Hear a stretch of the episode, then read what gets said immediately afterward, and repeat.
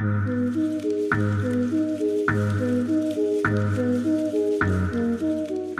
Karibu msikilizaji wa Sportscast podcast yako ya kwanza, uchambuzi wa michezo kwa lugha ya Kiswahili e, tukikurushia uchambuzi huu moja kwa moja kutoka hapa nchini Tanzania e, na mimi si mwingine ni Clifford Sangai ambaye upo naye kila wiki kukuletea uchambuzi maridhawa ambao tunaamini haujawahi kusikia popote. Tumewahi kufanya uchambuzi wa masuala mbalimbali ya usuyo soka, tukiangazia zaidi mbinu pamoja na takwimu E, mimi na mwenzangu e, Prosper ambaye wewe huwa e, yupo hapa kuchambulia e, mbinu zaidi. Pia kama alivyosema, pia anapendelea masuala ya takwimu e, na kujaribu kutafsiri au kuzipa maana takwimu mbalimbali katika soka.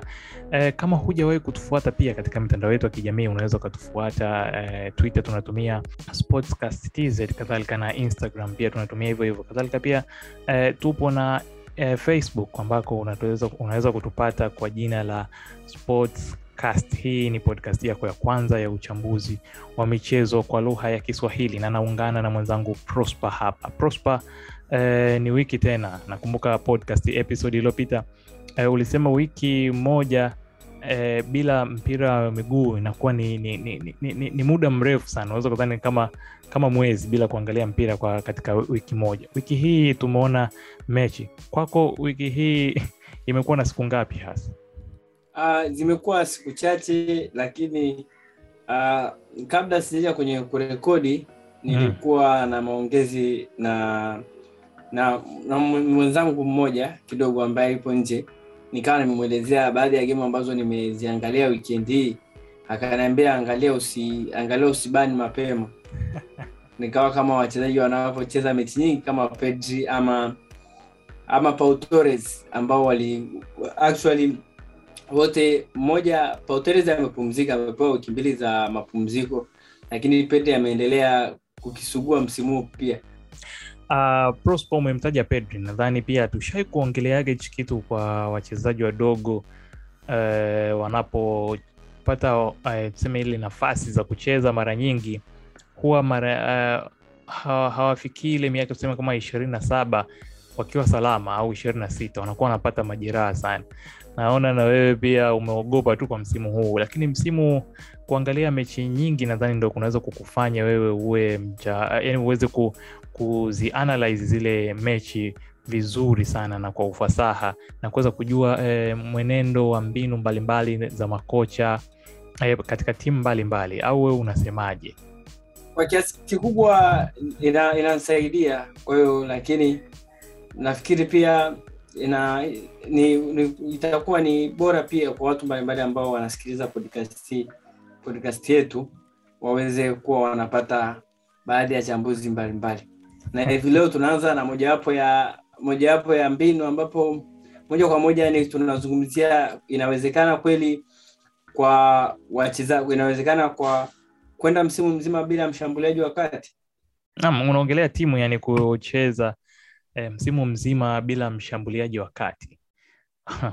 Kweli hii ni mada ambayo eh, inaweza ikavutia ika wengi Prosper, nadhani utaangalia timu kubwa zaidi e, ambazo tumesha kuziona au ni kati ya timu kubwa katika ligi kuu e, nchini ing, ligi kuu England pale, nadhani utaangalia e, timu ya Manchester City na Tottenham. Tukirejea Prosper, utatupa eh, au utadadavua eh, kama kwe, kama kweli kuna ulazima wa timu hizi au timu yoyote ile pia kucheza bila mshambuliaji wa kati.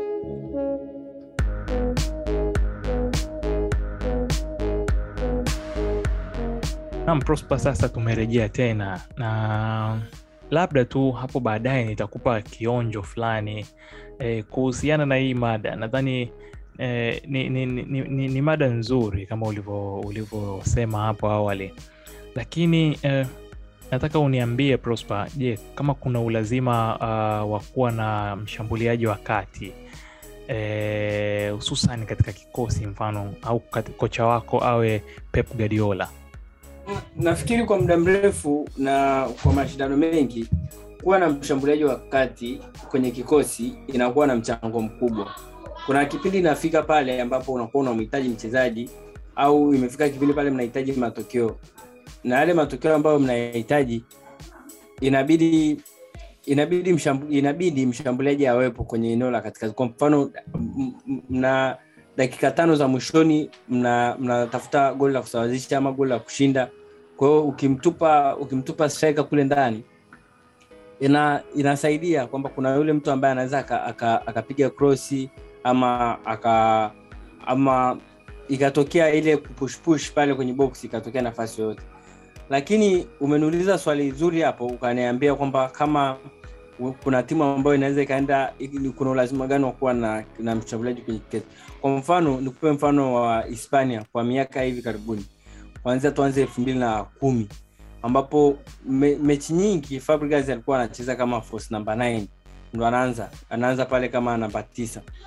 Ile kunakuwa labda kama alikuwa anacheza kama force namba 9 au alikuwa anacheza kama makeshift au alikuwa kama anacheza kama kiungo tu amepachukua kama kiungo pale kwa kunakuwa na tofauti kati ya mtu ambaye anacheza namba tisa uongo na muda mwingine kunakuwa na tofauti ya mtu ambaye anacheza kama kiungo pale eneo la mbele. Lakini tunapokuja kwenye kwa wao hispania chini ya vicente del bosque kwa mfano kikosi kizima kulikuwa na fernando torres. Kwa mfano elfu mbili na kumi na mbili euro. Torres aliweza kuwa topscora kwa kwa kwa, kwa sababu ya kiufundi.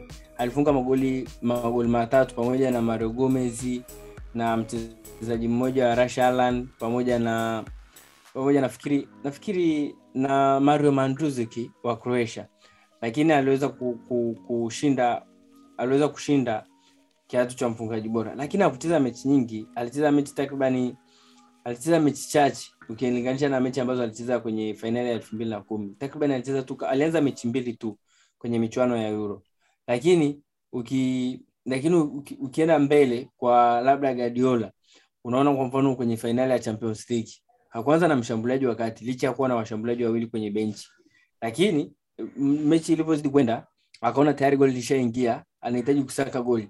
Unaona alianza kumrusha kule, alianza kumwingiza mchezaji kwa mfano kama kama Aguero pamoja na Jesus ambaye alikuwa ashaingia kuchukua nafasi ya Kevin De Bruyne. Ndio hivyo hata kwa Thomas Tuchel kuna mechi ile ya FA fainali baada ya wenzake kufanya mageuzi ya kumwingiza Morgan nahodha wa klabu ya Leicester, yeye naye aliweza ku, alikuwa, alikuwa ile mechi ya kuweza kuanza na mshambuliaji wa kati, lakini alitupa mshambuliaji wa kati Olivier dakika za mwishoni, na hivyo pia sio mechi hiyo tu, kuna ile mechi dhidi ya Arsenal alitupa kuanza na striker akamtupa Giroud.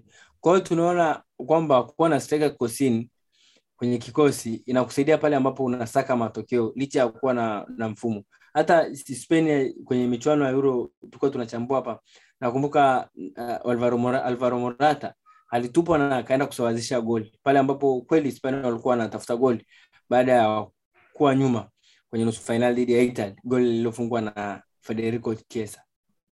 Lakini Prospan, umemtaja Pep na mimi Pep ndo nilikuwa nikitaka niki, niki sana nisikie uh, kuhusu yeye Prosper, kama umeangalia mechi nyingi za Manchester City, si mara moja au mara mbili, ni zaidi ya mara tatu Pep anacheza na namba tisa wa uongo, yaani false nine. Hii kitu huwa inamfaidishaje hasa, na ni kwa nini huwa ana, ana, anapenda sana kutumia eh, mfumo ambao hauruhusu au hauchezi na, na, na, na striker? Nafikiri faida mojawapo ambayo inampatia kutocheza na striker ni ambao nafikiri watu wengi walijifunza hata dhidi ya Liverpool walivyokuwa wanacheza na Firmino, lakini Firmino alikuwa anacheza role tofauti ukilinganisha na na kwao Manchester City. Guardiola anafikiria kuwa na wachezaji wengi kwenye eneo la katikati ili kuongeza, labda anasema anapenda kuita extra pass, yani pasi ya ziada. Hiyo pasi yani, hata kwenye baada ya kufungwa dhidi ya Spurs alikuwa anasema kwamba walikuwa wana, wanakosa ile extra pass, ile pasi ya ziada kwa hiyo nafikiri tutakuja kuzungumzia hiyo siku nyingine kuhusu hiyo extra pasi hiyo pasi ya ziada lakini leo tunazungumzia force number 9 tunazungumzia kuhusu kuwa na mshambuliaji lakini hapa nimeuliza swala la force number 9 moja kwa moja kuwa na kuwa na namba tisa huyu ambaye ni kivuli inakusaidia inamsaidia kuwa na mchezaji ambaye anaweza labda akamchomoa striker striker nani akamchomoa beki ambaye anaweza akawa anamfuata ama anaweza akawa na mchezaji wa ziada kwenye eneo la katikati ambapo inamsaidia ku, inamsaidia kuongeza ile kuongeza ule ufanisi wa, wa pasi. Kama hiyo nilivyosema pasi ya ziada yani kwamba pasi kutopotea. Na inasaidia na pia ni njia mojawapo ya ya, ku, ya kuwa na walinzi au ku, kuwa na rahisi kukaba kuanzia eneo la juu.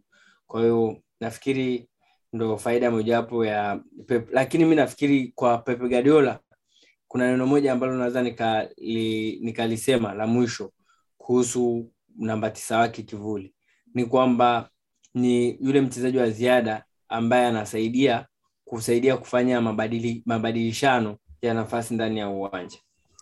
Prosper, uh, gadiola lakini ana mtu kama Gabriel Jesus ambaye hapo juu tu hapo mwanzo tu umemtaja. ume sitaki kwanza unipe possibility za yeye kumtumia. Ni kwa nini huwa hamwamini kiasi cha kuanza pale mbele akaongoza eh, safu ya ushambuliaji? Cha kwanza kuna kipindi ambapo alisema gabriel ni mchezaji ambaye mara nyingi ni mchezaji ambaye ni mzuri na anatoa ufanisi kwenye kwenye kukaba kuanzia eneo la mbele na hata ukiangalia ni kweli ana wastani kwenye kwenye kushinda mpira ndani ya sekunde tano ana takriban wastani wa wa asilimia thelathini na moja. Lakini ambapo nafikiri nafikiri wastani ni asilimia thelathini na tatu thelathini na tano kwa wachezaji wengi na vikosi vingi. Kwa hiyo kwa mchezaji ambaye amecheza dakika nyingi kidogo dakika mia tisa kuendelea. Sasa kinapokuja kwenye swala zima ambalo unapokuja kwenye swala zima ambalo unamzungumzia Jesus kwa nini hawezi kutumika ni kwamba anatumika kwa Guardiola anaamini kwamba sio striker. Yani mimi ninavyomwona siwezi kumdefend kama ni striker. Kwanza yule ni mshambuliaji. Tunawabidi tumweke kwenye eneo la ushambuliaji kwa sababu gani? Yule mi nafikiri akicheza na washambuliaji wawili double striker anakuwa vizuri zaidi akiwa anacheza mwenyewe. Huwezi ukamsimamisha mbele ukampa majukumu kustrike kwa sababu anapenda sana kubadilishana nafasi na wachezaji wenzake. Kwa mfano kuna mda mwingine ambapo gabriel anaingia anaambiwa labda akacheze akacheze kwenye kwenye kwenye kama kwenye kama half ten, yani kwenye kama namba kumi kwenye kama half spaces akacheze kwenye mistari ile ya katikati. Mda mwingine akacheze kama winga. Kwao unakuta anakuwa a, Jesus anakuwa apewi majukumu ya moja kwa moja kama striker na tayari asha ashakuwa mchezaji tofauti kuliko na striker. Na hata ukienda kuangalia kari yake ambapo alikuwa brazil sidhani kama kama ashawai kuwa striker ambaye striker kwenye klasi kwa mfano kama ya Aguero kwa mfano kama ya wakina Lukaku sio mchezaji ambaye unaweza ukamwambia kuwa focal point hamna. Jesus Jesus huwezi kumwambia kuwa focal point. Sio yule mchezaji ambaye unaweza ukamwambia basi kuwa unamalizia mwisho wa cross sio mchezaji wa namna hiyo. Kwao ni tofauti na ni sio vile mchezaji ambaye unaweza ukampa majukumu ya kufungia magoli. Ndio ataweza kufunga magoli thelathini lakini sio mchezaji ambaye unaweza ukamwambia ukamwamini akupe magoli thelathini. Licha ya kwamba makadirio yake ya magoli yake na na na magoli ambayo ameyafunga yanaendana kwao XG yake inategemea kwamba afunge magoli afunge goli at least baada ya mechi tatu. Na magoli aliyofunga ni baada ya kila baada ya mechi tatu. Pia ukienda kwenye makadirio yake ya ya pasi za mwisho XA, expected assist inamaanisha hivyo hawajapishana. Kwao hmm. yani kutokana na takwimu zake kutokana na takwimu ambazo zina zina zinambidi yeye anatimiza lakini ni yule mchezaji ambaye unaweza ukamtumia uka, uka, uka pale ambapo utakosa wale wachezaji ambao ni wa pembeni lakini nafikiri ni mzuri ukimchezesha wachezaji wawili mbele au kumpa majukumu tofauti kuliko unaweza ukampa majukumu kama striker. Kwa mfano kama Lukaku kunambea nisaidie kuleta wenzangu kwenye mpira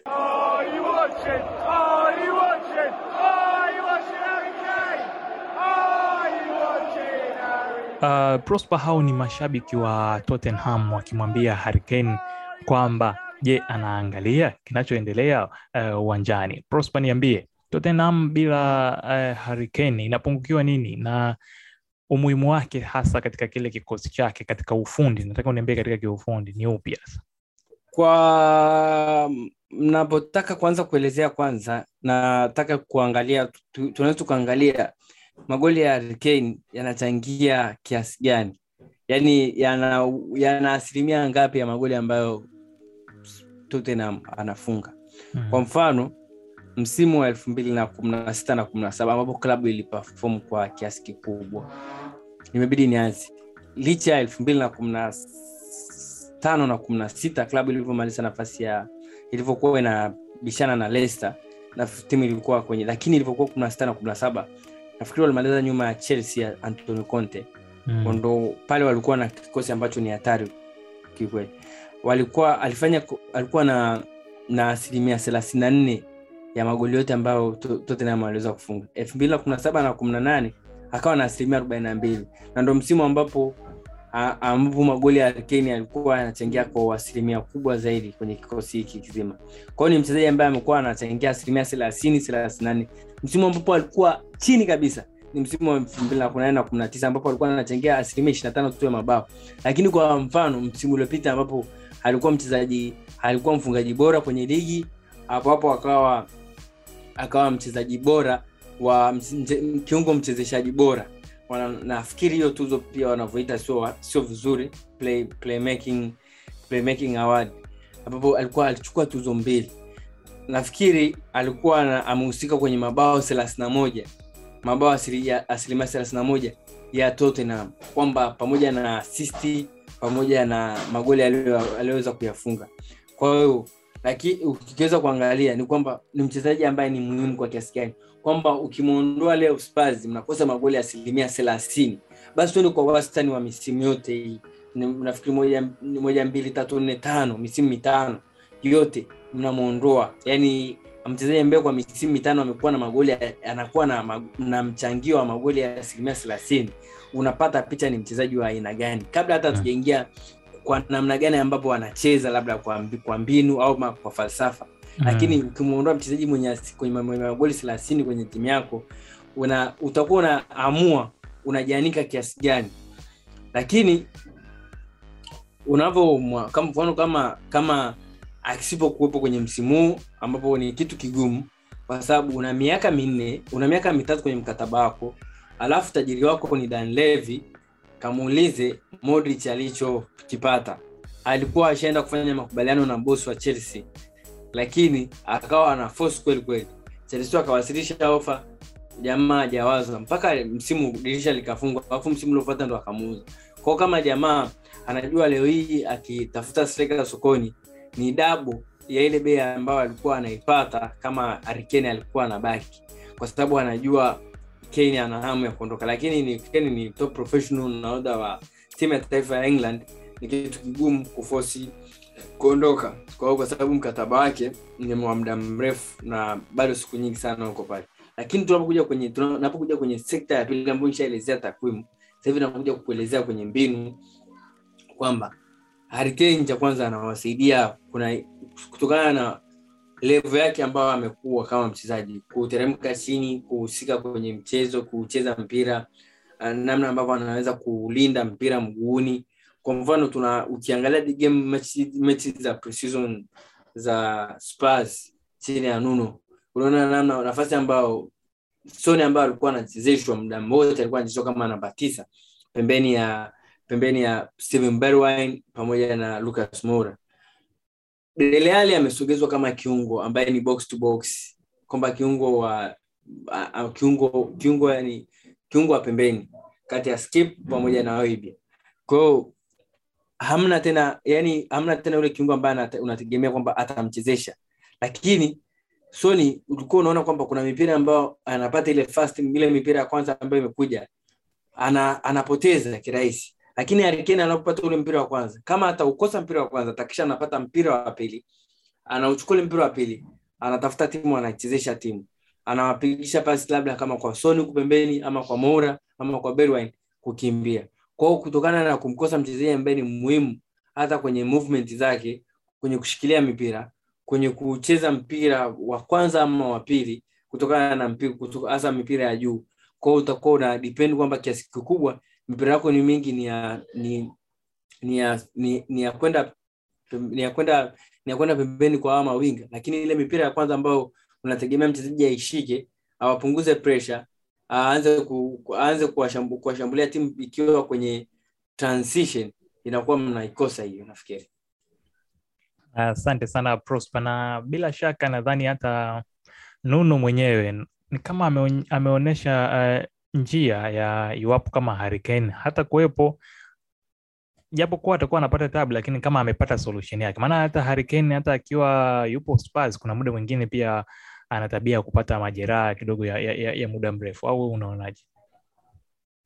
Ndo hapo hapo kwamba tumeweza kuzungumza kwamba moja kwa moja ni Son atakayekuwa, lakini nafikiri kwa Spurs kwa muda walikuwa na msimu uliopita ambapo Mourinho hakumtumia, na msimu uliopita Harry Kane amekosa michezo mitatu dhidi ya Brighton ambapo walifungwa, dhidi ya Chelsea ambapo walifungwa na walikuwa na nafasi nyingi kwenye hii mechi, nafikiri dhidi ya pia Southampton ambapo walishinda mchezo wa kwanza wa Ray Mason.